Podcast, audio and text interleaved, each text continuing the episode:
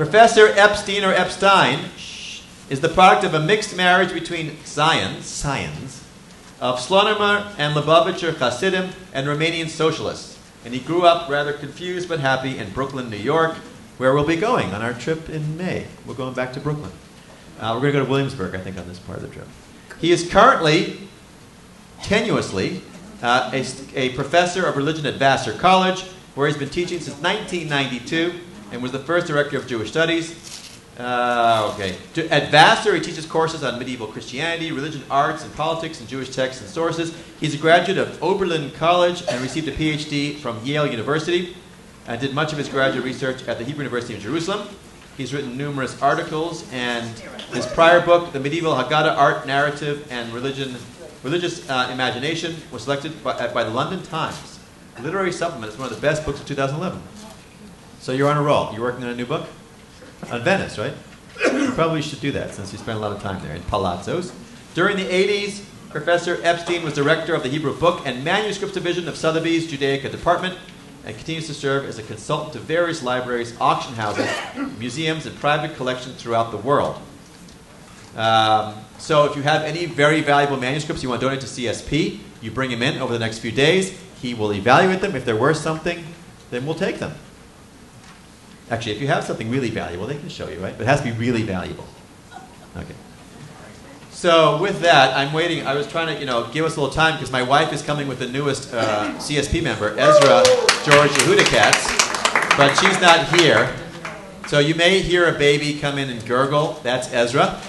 And uh, uh, if not, I'm sure he'll come to other programs. So if you come back, you will meet the newest CSP member. Uh, let's see if I have I forgotten anything. I think that's it. We've got lots of great programs. We depend on you for our support. We're happy that Irene is here. We mentioned that. We're very happy that Mark did not get seriously injured in the, the bus accident or when he flipped over the table saying hi to um, Tony and Terry. Mark, will you please come over here and give us a good program? Thank you. Thank you all for coming out today on a Friday in July. My wow. I, ha- I, have to say it's impressive for Friday in July, and um, but you always impress me. It's just it's good to see familiar faces from the last time, and um, I'm really of all the things that I do throughout the year, I'm always happiest to be here. I really um, feel that Ari has done something extraordinary in Orange County, and you know he says it, but it's his thing, right? Of course, you speak highly of your own thing, but I'm telling you, as somebody who's coming from the outside and has seen a lot and done a lot and been a lot of places, there is nothing like the CSP program any place in the world that I've been able to detect. And I've looked because I'm interested in speaking to interesting audiences about interesting things and not just giving them the same stuff that they've heard a million times. So I really think that um, uh, tremendous hakaras hatov uh, uh, acknowledgement is due to Ari uh, for this, and, and, and also not only to Tony and Terry who have been incredibly um, wonderful being patrons of this, but to all of you also for coming and participating and being and doing. And you know, it's not many New Yorkers who would say to themselves, hmm, maybe I'd like to move to Orange County someday, not because of the weather or the beach or the whatever, you know, but because there's a real sense of, I don't know, intellectual community that's, that's been forged here, and I'm really, really impressed. Um, Ari asked me to do some new stuff, stuff that I haven't talked about, and I picked a few topics, um, and you'll have to bear with me because uh, all this is fairly new to me to talk about. Um, in fact, I just want to start out anecdotally by saying that a few years ago, I gave a sermon in London uh, at Lauderdale Road, uh, which is the Spanish and Portuguese Western Sephardic synagogue, um, the current synagogue. There's an older synagogue called Bevis Marks, which we'll get to. Um, not from the pulpit, because I am not a Sfaradi. Okay? So let's talk a little bit about what it means to be a Sfaradi, right? Um, some of you may know, some of your best friends might be Sfaradim, some of you may be Sfaradim yourself. Um, usually, when Ashkenazi Jews from New York or California or Israel refer to Sfaradim, they're referring to Eastern Sfaradim, Mizrahi Jews, people from Arab speaking environments, people who are essentially Arab Jews. You know, to be an Arab is an ethnicity. So you can be a, a Muslim Arab, You can be a Christian Arab, you can be a Jewish Arab, right? So Sfaradim from the east come from countries in which Arabic was spoken. But there's another group of Sfaradim, Sfaradim from the west, who were among those people who were expelled from Spain, did not end up in North Africa, did not end up in the Middle East, did not end up in Israel, but primarily went to Amsterdam and from thence to London and New York. And it is that group of Sfaradim, people of Spanish origin, that I want to talk about um, this morning. And they have a whole different sort of self consciousness, self, um, uh, the story they tell of themselves is quite different. And they are the people who, centuries before Ashkenazi Jews came to America, founded American Jewish culture. So they're important in that way. Anyway, I'm in London, and I'm speaking not from the pulpit but from at the Kiddush, because Western Sfaradim have an attitude about Ashkenazi Jews, uh, some of them, at least this congregation, which is that the pulpit is for Sephardic rabbis and not for Ashkenazi academics. In the synagogue, of course, I also did not rank sufficiently high enough in terms of my genetic makeup to be called to the Torah. And in the Spanish and Portuguese rite, when one is not important enough for this honor, one is honored with carrying the Sefer, the Torah scroll, to and from the Hechal, the Ark. One needs to do this in a very specific way. Now, never having been very important, I've had this honor in other Spanish and Portuguese synagogues in London, in Amsterdam and Jerusalem, and in New York, so I know the drill. You must hold the Sefer, the scroll, under its mantle you must back away from the Hechal, from the ark, turn exactly in the center of the stairs, and walk slowly, taking tiny steps, proceeding very, very, very slowly, and like a soldier around the synagogue while the choir sings, turning very precisely in very specific spots. Then you must hold the Torah at a precise angle while its belt is being unrolled back away from it as it is lifted, bow to the reader and to the rabbi and to the Parnas, the president, step backward and sit down. Not only that, but you must stand and hold this Torah, the Sefer, while the Hashkabot, the memorial prayers, are read in Portuguese, and the prayers for the government, the royal family, and the state of Israel are read without moving, and certainly without jingling the bells in the slightest, before you can then proceed around the synagogue and again return the Sefer to the Heichal. That was my simple task. The Gaza War was then occurring, and Rabbi Abraham Levy, OBE, gave a mini sermon while I stood there bowed under the weight of this Torah. He was and is the very Gilbert and Sullivan caricature of the spiritual leader of the Spanish and Portuguese Jews congregation in the British Isles. Shoulders drooped, talit draped, top hat tilted slightly forward, lips pursed, eyes downcast, hands held limply but expressively in front, sonorously trilling his R's, particularly in the word friends, which was used several times. All I missed was him saying, We Sephardim, my other favorite phrase of his, generally contrasted with you Ashkenazim. His sermonette took about 20 minutes, after which he read two Tehillim, Psalms, sonorously, slowly, in both English and Hebrew. I was deathly afraid he would try to read them in Portuguese as well, but God is merciful. By the end, I could not feel my right wrist, and thus became the first and hopefully the only London casualty of the Gaza war. By the time this ordeal was over, you can imagine that I was ready to get the Sefer back in the Hechal. But no, there can be no haste in this. One needs to bring the Sefer back, if anything, even more slowly and precisely than one took it out and delivered exactly as the choir sings the word Bishalom. Hashem yivarech et amo bishalom, with peace. So there I am, wrist now pins and needles collapsing, attempting the walk, which I know so well from New York and Amsterdam and Jerusalem and other places in London. And I'm thinking, I'm doing this rather well, considering that I am an Ashkenazi dog. but it is not excruciatingly slow enough for Rabbi Levy. And I can hear him behind me hissing sotto voce, but in a voice I'm convinced that every pure Sephardi in the room can hear. Small steps, Dr. Epstein, small steps, like a lady. Truly classic. So, in a way, that story encapsulates for me what it's like to be in that synagogue. I would dare and call it a shul.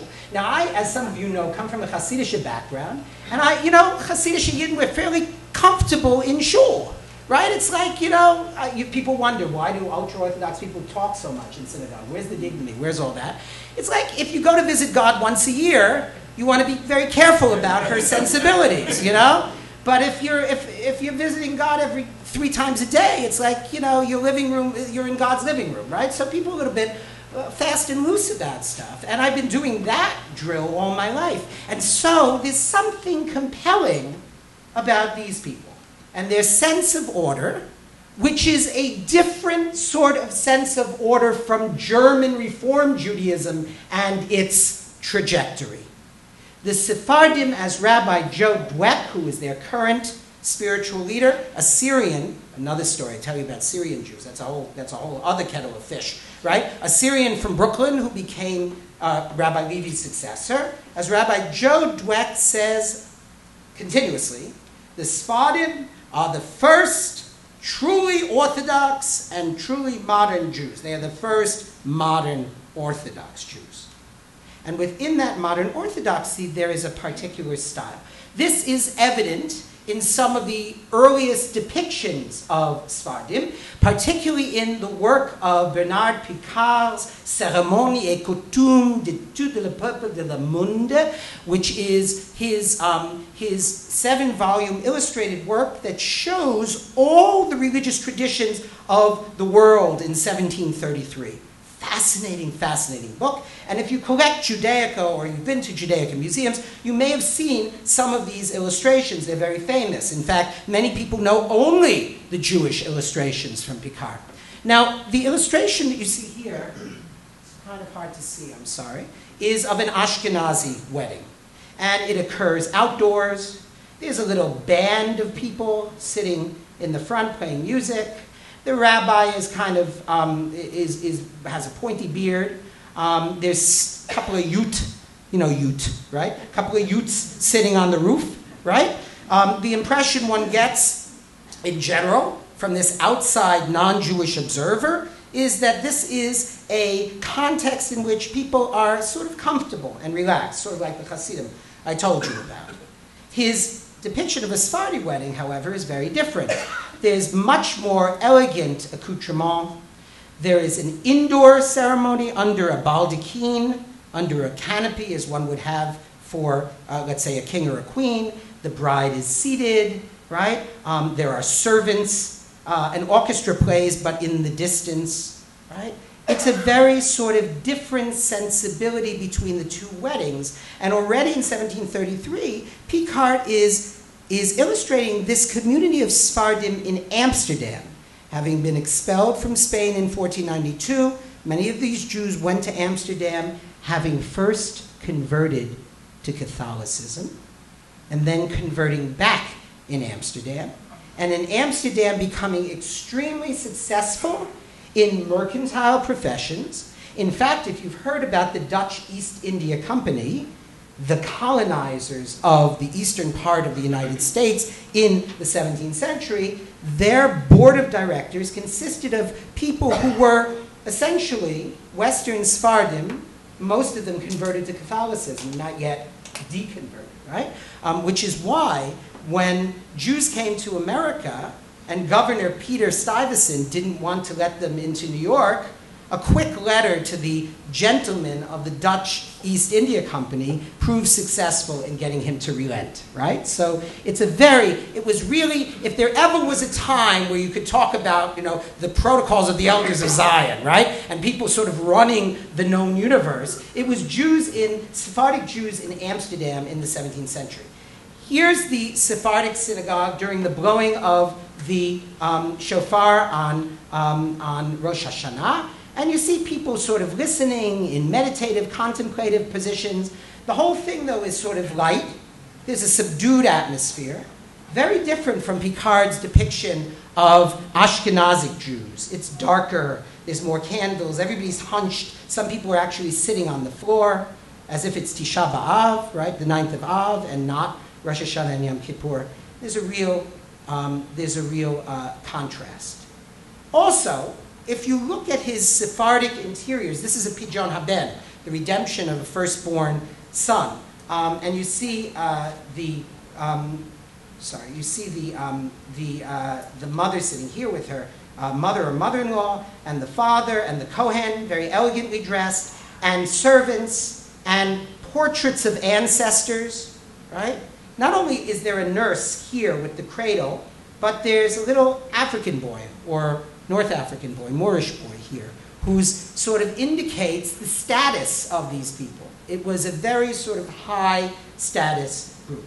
The first synagogue they built was called the Esnoga, the, or the Snoga, the synagogue uh, in Amsterdam. And it's significant that they got a very well-known non-Jewish architect, Elias Bouman, to begin in 1671 and to complete in 1675.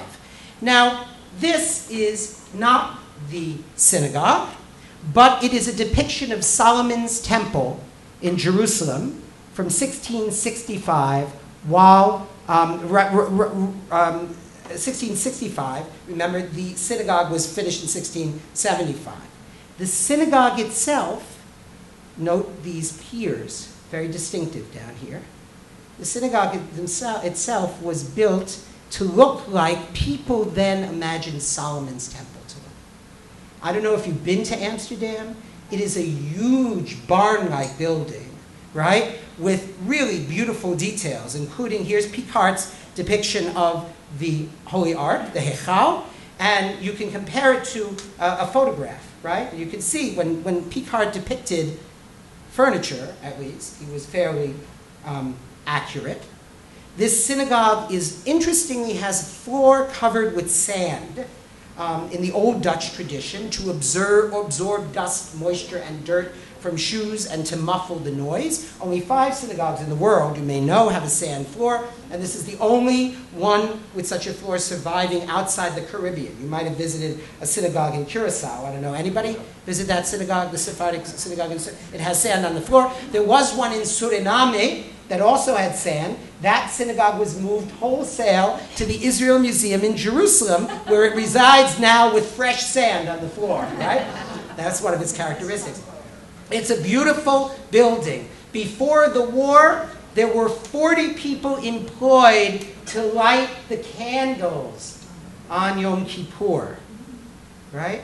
Really a magnificent and elegant building. And it was a wonder of the world in its own time, with Picard illustrating the, one of the only double page spreads in his 10 volumes, the inauguration of the synagogue, including non Jewish guests coming in to watch. It was truly a phenomenon, and it's very hierarchical. The last time the synagogue was actually used for for prayer. Now they use a small synagogue on Shabbat and this synagogue only on the high holidays. I was there one of the last times, and there was barely a minyan, there was barely a prayer quorum. Yet I, not being a Sephardi, was required to sit in a special sec- section, right? So there's this, right, there's this sort of segregationalist mentality. So famous it was that Edward de Witt, famous painter of church interiors, very well known like Vermeer for his use of light and depiction of shadow. Here's a church interior by Vermeer. Also painted the synagogue. Not only did he paint the synagogue, but like Picard, he showed all these non Jews visiting the synagogue in the front In other words, it wasn't simply the synagogue itself, but it was the phenomenon of the publicity that the synagogue generated that was the thing.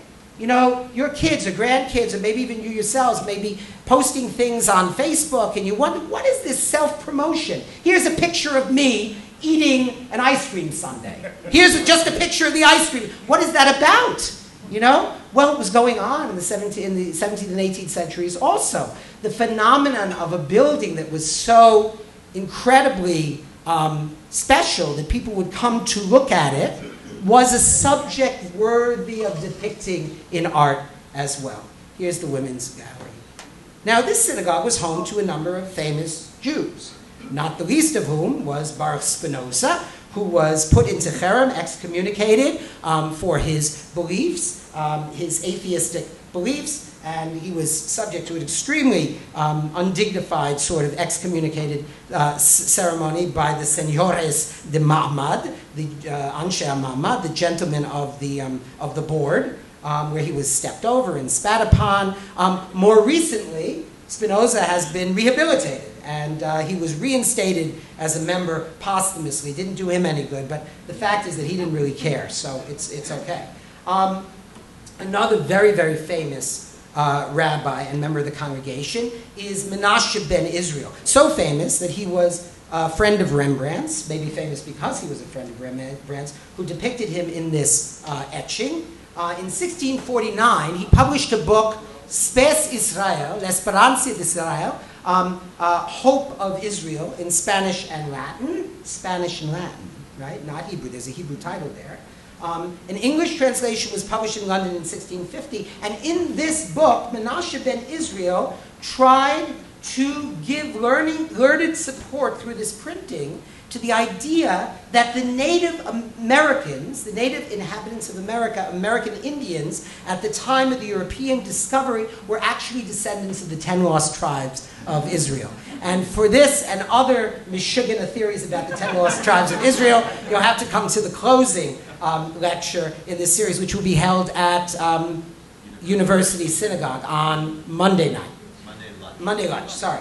Now, all this speculation coming out of this Spanish Portuguese synagogue had very real and political repercussions. Ben Israel convinced Oliver Cromwell, the Lord Protector of England, to bring the Jews who had been expelled in 1290 back to England, right? So it had actual impact. And that's the kind of people, right? Sort of people who were learned and Meshuggah and, and, and, and free thinking, who were part of this congregation. Part of it has to do, I think, I am convinced, with the fact that they had spent time in the outside world as Christians before returning to Judaism in Amsterdam. Right? Some other views, procession of Lavim, the sukkah, and what's interesting here is the sukkah is built very elegantly on the top of a home, and there's a gentleman observing the proceedings who is Picard the engraver himself. Likewise, he shows himself sitting here, involved in a Passover meal in very elegant settings, in which, again, the Moorish servant is washing the dishes, right, at the table. Again, fascinating. Circumcision. Here we have people attending a Sephardic circumcision, among whom is a figure here who I'll blow up. You can see her a little better, wearing a prominent cross around her neck and looking directly at the little baby's penis, right? In other words, the fascination with non Jews with this community evident. And of course, in this dedication image, again, to get a little closer, we see figures who are clearly not Jewish, they're wearing swords in the synagogue, mingling with and talking to the Jews in the synagogue. So the three important branches of the Western Sephardic synagogue complex and Western Sephardic rite are London, Amsterdam, and New York. I've shown you a little bit of Amsterdam. I spent most of my time in London, mostly in Lauderdale Road, because that's where the action happens now.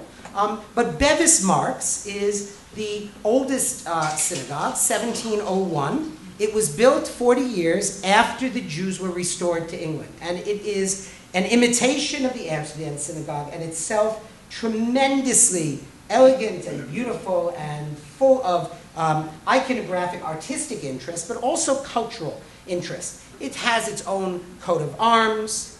It has its own way of presenting the liturgy. The rabbis wear canonicals. These are Orthodox rabbis. They're not Reform rabbis, right? They wear top hats. Uh, they wear what are called lappets, right? Um, and they wear robes. And the whole of the synagogue is organized in a way that's different from both Ashkenazi synagogues and Eastern Sephardic synagogues. That is, the Hechal, the ark, which is triple in these synagogues, is in the front, and the Bima is all the way in the back.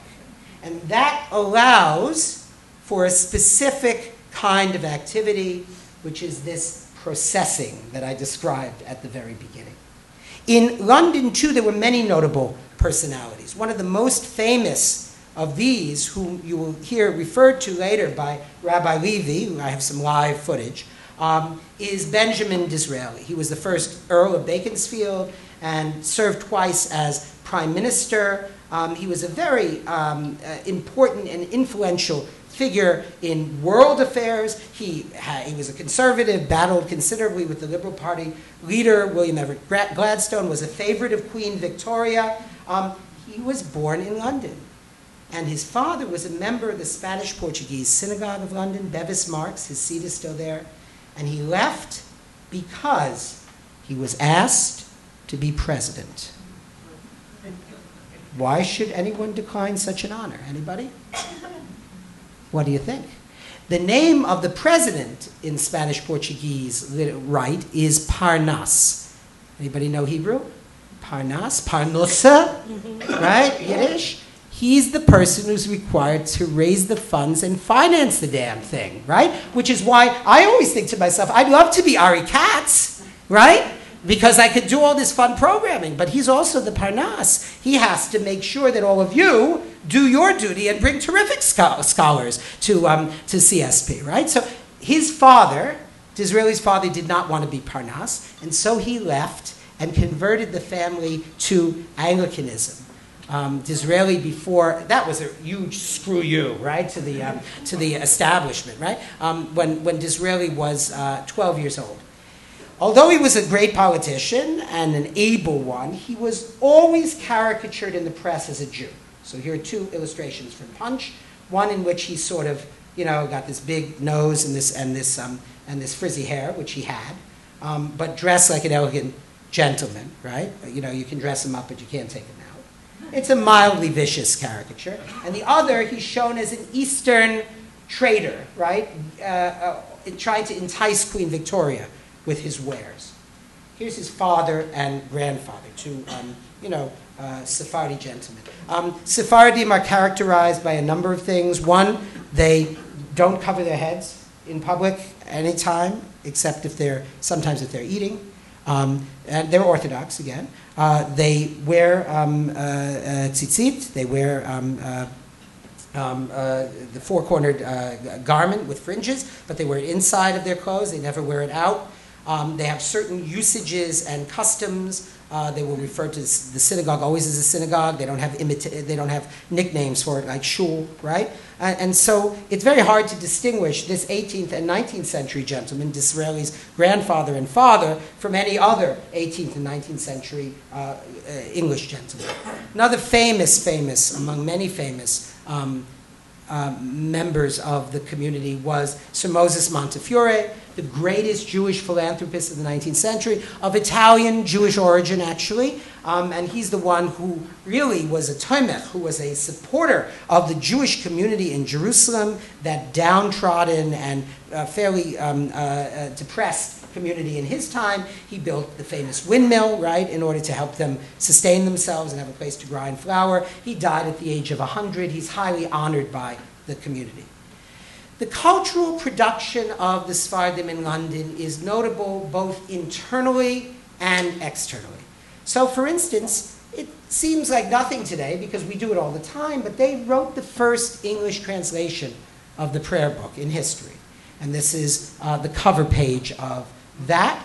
um, and it is based in its typography and its layout, with the exception of the Hebrew, on the Book of Common Prayer from that time, the Anglican Book of Common Prayer. They were also, the Sephardim, involved in a number of professions, including, unusually, this woman named Carolyn Gomez, who was a young lady, a daughter of one of the important um, members of the community, who became a painter.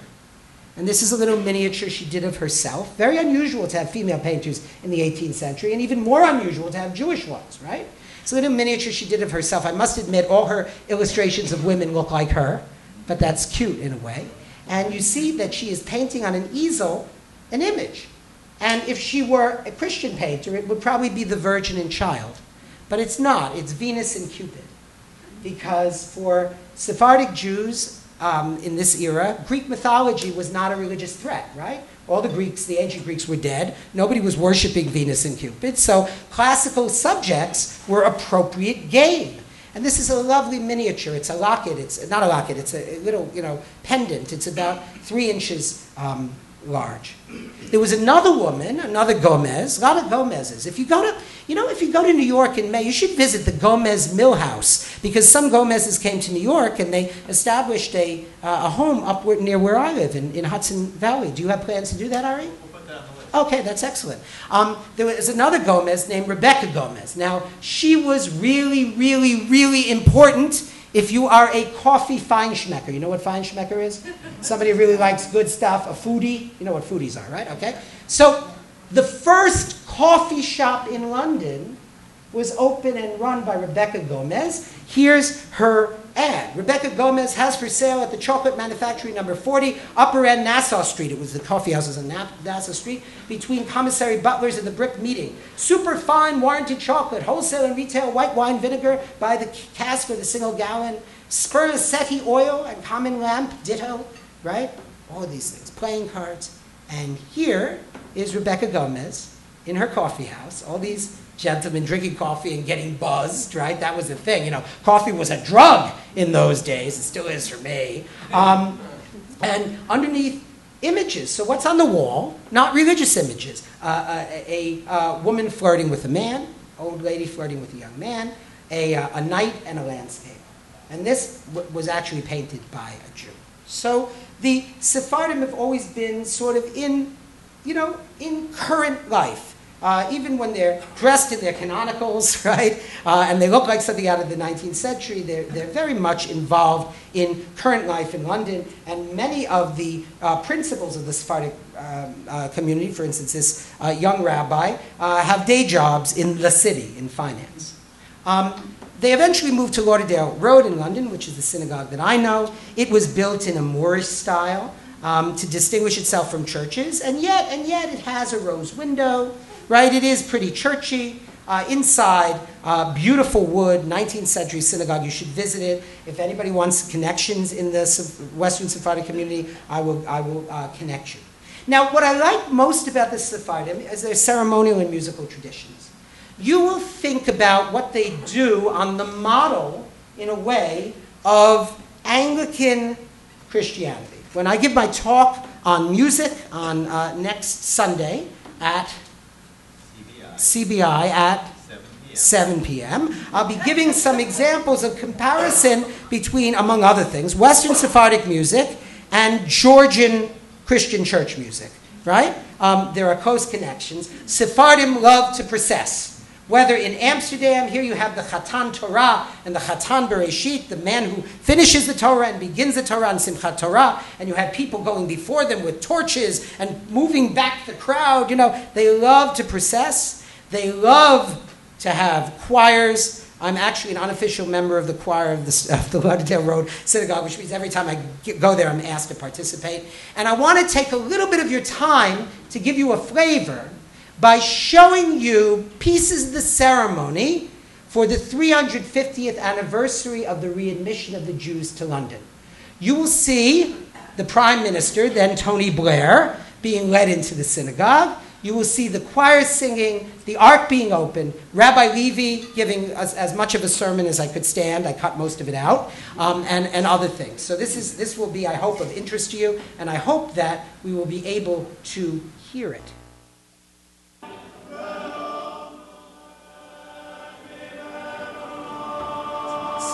About eight minutes.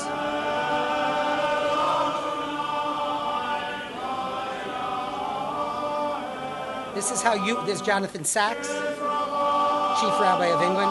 This is how you would come in to the synagogue. You get a sense of it. That's the entourage of the Prime Minister, the Lord Mayor.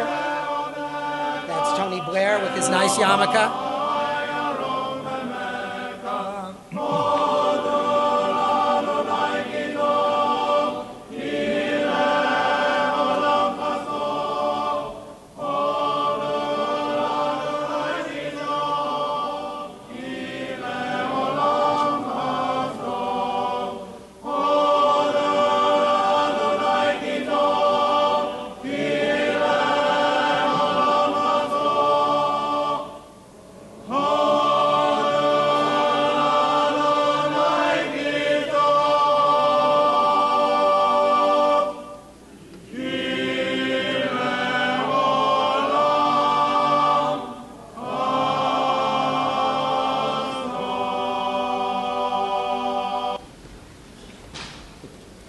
Welcome you all to a service of celebration of 350 years This is a of Gibraltar accent. Jewish life in this country. We are particularly proud that this service is being held in the presence of the Prime Minister Tony Blair. The synagogue at Bevis Marks was opened in 1701, 45 years after the readmission of the Jews to England. Jews. And we believe today is the first time in its history that a Prime Minister has attended one of our services. Unless, of course, we give credence to the apocryphal story that Benjamin Disraeli, who was born a member of this synagogue and who described himself as the blank page between the Old and New Testament, would quietly come to the courtyard outside to listen to our prayers on the eve of the Day of Atonement. We have just sung the Hallel, psalms of praise and thanks to God, which a Jew recites on festivals and moments of happiness. We have sung it today to thank God for 350 happy years that the Jews have enjoyed in this country. Is there another Jewish community in Europe that can boast of such a blessing? Which other European country has a synagogue dating from 1701 where Jewish prayer has never ceased to be recited in freedom and tranquility? So before opening the ark, that's Rabbi Elia.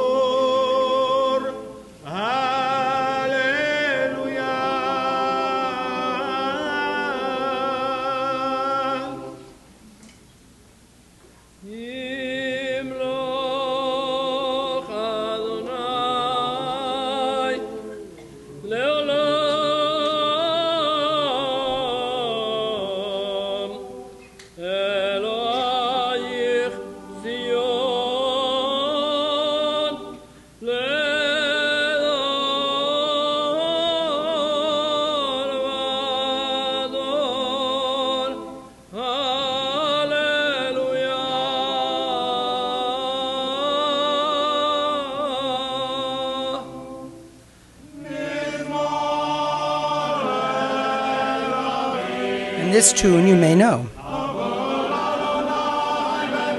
which is Sephardic tune from London.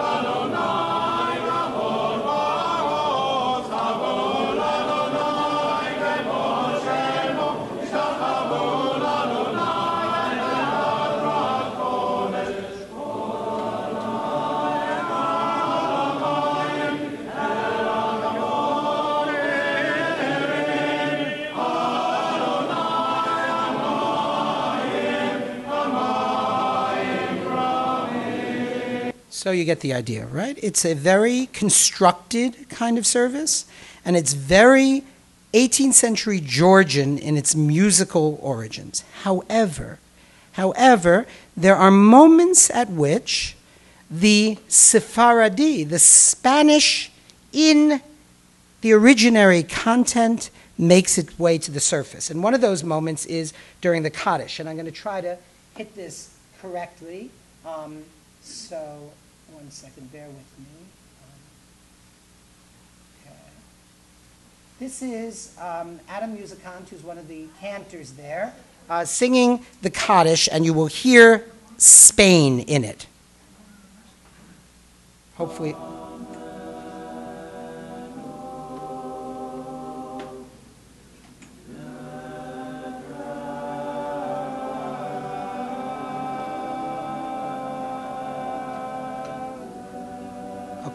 Here we go. Gadal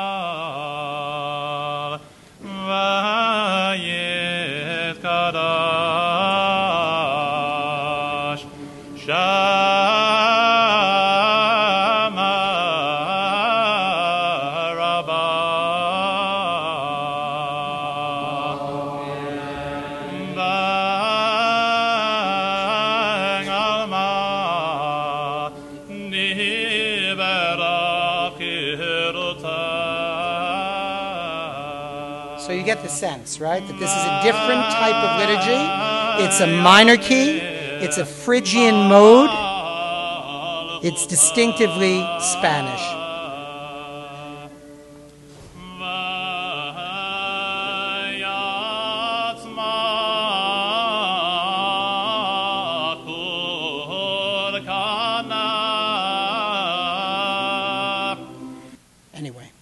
That gives you an example of how the liturgy is um, uh, works. Um, there is, of course, a Spanish and Portuguese synagogue in New York. Did any of you visit when you went to New York? Um, uh, this was with Ari's trip, you guys. Okay, so you know that it's on Central Park West. It has windows designed by Tiffany on the inside.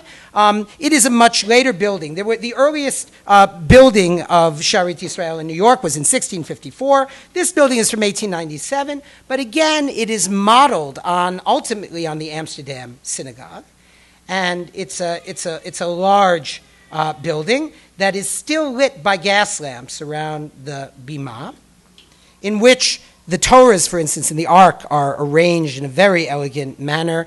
They're all of a uniform kind of, um, of clothing. There's a small synagogue as well, and this is the furniture that was used by this congregation during the civil, uh, the, uh, the Revolutionary War. So you have to realize this is a congregation in New York that has seen the conflict between royalists and independence people during the Revolutionary War. Can you imagine? I'm sure in your congregations there are people now who are going to vote for Trump and people who are going to vote for Hillary, and that will make a tremendous impact on the future of the country. Imagine if there were people in your congregation, some of whom were voting to stay with England right? And some of them who were voting for a Unexit, you know, um, for the United States, right, to exit during the Revolutionary War. In fact, British troops shot through the window of the synagogue and damaged one of the Torah scrolls in the Ark.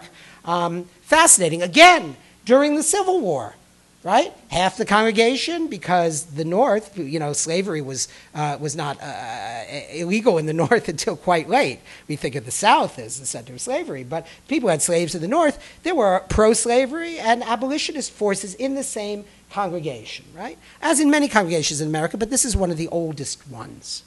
Um, and of course, the cemetery itself is very um, cool. It's down in Chinatown. You can see the first cemetery with um, memorials for people who died fighting in the Revolutionary War. What I find especially interesting is that um, the American Jews, even though you know it was a brave new world, um, assimilated well the Sephardic Jews into the wider world of American culture. So here's a little clipping from a newspaper from 1766, I believe, and it has the Poet's Corner with this bad poem Would you each earthly bliss enjoy, which bounteous heaven doth give, and pleasure which can never cloy, they in contest all live. Terrible poem, right? And on the other side, Just Landing. right? Um, these goods that are coming in by ship. This is a regular newspaper. And in the center, right, just received to be sold at Eliezer Oswald's printing office, price 10 shillings. A few copies of prayers for Sabbath, Rosh Hashanah, and Yom Kippur, and Kippur, the Sabbath, the beginning of the year, to be sold, blah, blah, blah, at a particular coffee house. Right there in the newspaper, advertisement for Sidurim and Machzorim. Very well integrated community. In fact, the first American prayer book in 1766 was printed by John Holt in New York City um, for Isaac Pinto, who was a Western Sephardic Jew. You might have heard about the Touro Synagogue in Newport, Rhode Island, that famous synagogue in which, um, uh, to which George Washington wrote his letter to, saying, To bigotry, no sanction, to persecution, no assistance. Um, it is the oldest synagogue building still standing in the United States, the oldest surviving synagogue in North America, and it is a Western Sephardic building. And then finally, Far flung places, Curacao, Mikveh Emmanuel, 1730, a beautiful building, typical of Curacao, yellow paint on the outside, white walls, shutters, but sand on the floor. This is one of those um, five synagogues in the world uh, in which sand is found on the floor. And in France, there are, among the many Arab Jews, there are Western Sephardim too, particularly in Marseille. I don't know if you've been to the synagogue on Rue Bretagne, it's a beautiful. Um, beautiful place. Um, I was just in Florence. There's a Western Sephardic synagogue. There was a large community in Montreal. Uh, I love this. Um, Reach Israel in Montreal, their 125th anniversary today. The Spanish and Portuguese Jews of Montreal in one of the illustrated newspapers, right? The material culture, we talked a little bit about the liturgy and the synagogue culture, is also particularly rich. Um, accoutrements of the Torah scroll are very important. And it really was the Western Sephardim who, you know, have you ever looked at a Torah scroll and said to yourself, that looks like a little person, right? Little legs, little, right? It's dressed up in a little uniform, right? The way Western Sephardim hold the Torah scroll and dress it is very much in the manner of a little person. And we'll get back to that in a second. High degree of ornamentation, use of the Portuguese language. This is a, um, a, a Jewish text in Portuguese, hand calligraphed and in the synagogue, these magnificent Torah um, mantles, which evoke things like the high priest's garment with bells and pomegranates sewn into the bottom. Now, where did this come from? Jews in the East put their Torahs in wooden cases. Jews in the West and in Eastern Europe put their Torahs in sort of sleeves, as we have them in most congregations. But this idea of a mantle that's sort of open in the front and looks like a cloak I believe comes directly from the tradition of processional virgins in Catholicism. Right? So you have the Virgin Mary dressed up this way, and the comparisons are very apt and, and, and, obvious. And, and it's yet another sort of vestige of Catholicism, this practice. Rabbi Levy, who you saw talking about Disraeli, etc., he told me, I haven't seen it, he said, Mark, if you look closely in the synagogue, you will see that some people, upon kissing and releasing their tzitziot, their fringes on their garment, they will touch their head and the two sides of their chest as if they're crossing themselves. That still remains in that community till this day. Um, I want to just close with a couple of other views of these wonderful mantles. This one has the coat of arms of Moshe Montefiore. That Jews should have coat of arms is one thing, right? Secondly, to put them on the Torah scroll in the synagogue. But beautiful, beautiful objects. So, to summarize, Sephardim have been patriots of wherever they have been Amsterdam, New York, London. Any place they've been, they've been very strong members of the community. I mean, Rabbi Levy's sermon was, you know, nationalistic in the extreme. Of course, the prime minister was sitting there. But they've also been Sephardim, and I think you could illustrate that with particular customs and particular liturgical habits and particular music.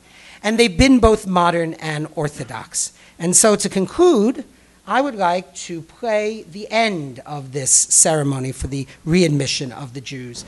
God Save the Queen in Hebrew.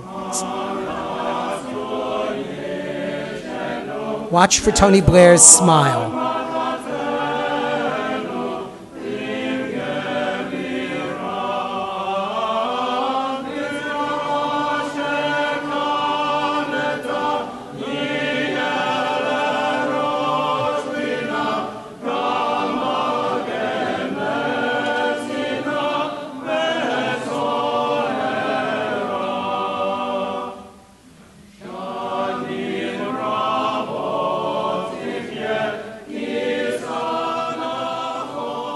Something very charming about this.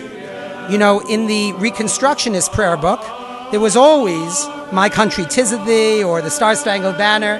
Orthodox Jews in America don't do these things, right? They sort of keep religion and state liturgically separate except for the prayer for the government. But Western Sephardic Orthodox Jews very much hold to this. Now, Bendigamos, the Portuguese, written in Hebrew letters, hymn of all Sephardim everywhere, originating in Amsterdam. Bendigamos al Altísimo, el Señor que nos crió, démosle a agradecimiento. Alabado sea su santo nombre, porque siempre nos apiado. Load al Señor que es bueno, para siempre no, uh, uh, se merced.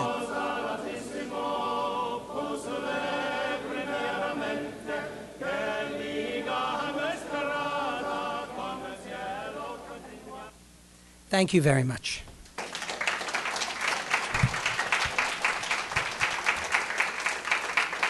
I've, I've left some time to, to, to, to answer questions and fill you in. Anybody have any questions? Yes, say your name so I know who you are. My name is Eve. Hi, Eve. Um, it just seemed to be at the very end that it seemed Wait, um, we can't hear the question. Go ahead. it seemed I was hearing Spanish rather than Portuguese. Right. So it's it's it, it, I, I I said I meant Spa- I said it is part of the Spanish and Portuguese liturgy, but it is it's not Spanish. It's Judeo Espanol. It's like it's uh, some you know they they they're just as as uh, Judeo German Yiddish right or Judeo Italkit. Yes, there's a, it is Spanish. I, I stand corrected. Anybody else? Corrections? Questions? Yes, you are. Yes. Hi. I can't hear you. I'm sorry. No, I didn't, and I should have, yes.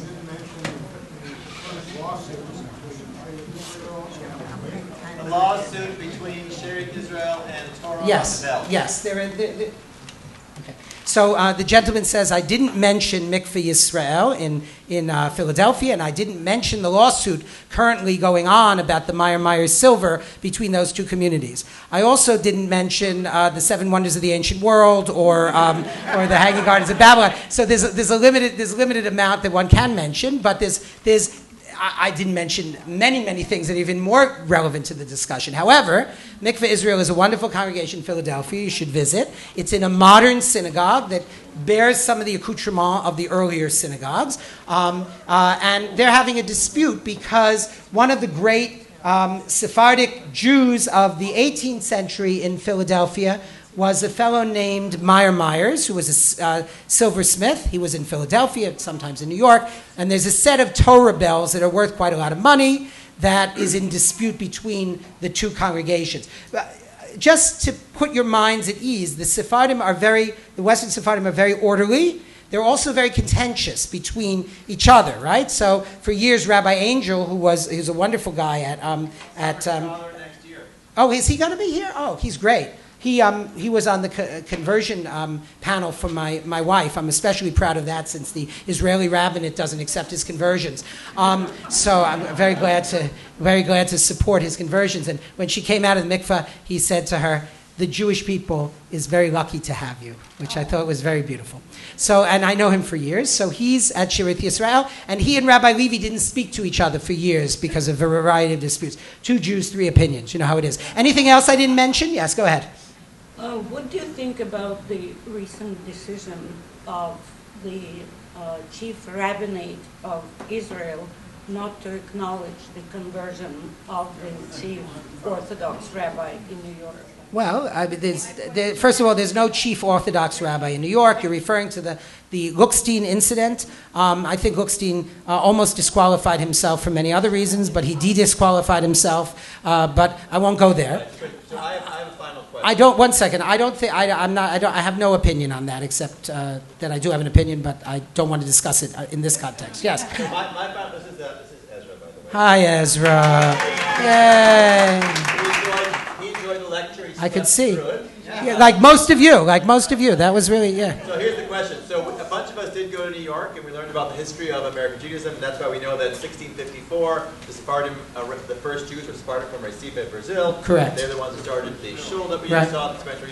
But um, if you've read the history of the Western Sephardim, they fit in so well to the societies, and they did so well in the societies Yes. in which they um, entered that they have disappeared almost. So they- that's the question. Have they disappeared? They seem to have intermarried and kind of. Some of them, but So, most, of they're there, they they're very, are they're they quiet. still- Are they still? There's hundred of pe- there's a hundred people in shul in London on any given Shabbos, and they're not tourists. Um, you know, I, I think I think they've assimilated um, at the same rates as any successful any other successful Jewish community. I think um, maybe there are more sort of visible uh, Western Sephardim who, who assimilated, like Disraeli, you know, and others. Um, but I, I'm not sure that um, that. Uh, that success and assimilation are always um, correlated uh, unequivocally. I think that, that, that these are strong communities. The one that's in London now is particularly strong. Uh, Amsterdam is in decline since the war. Amsterdam's very sad.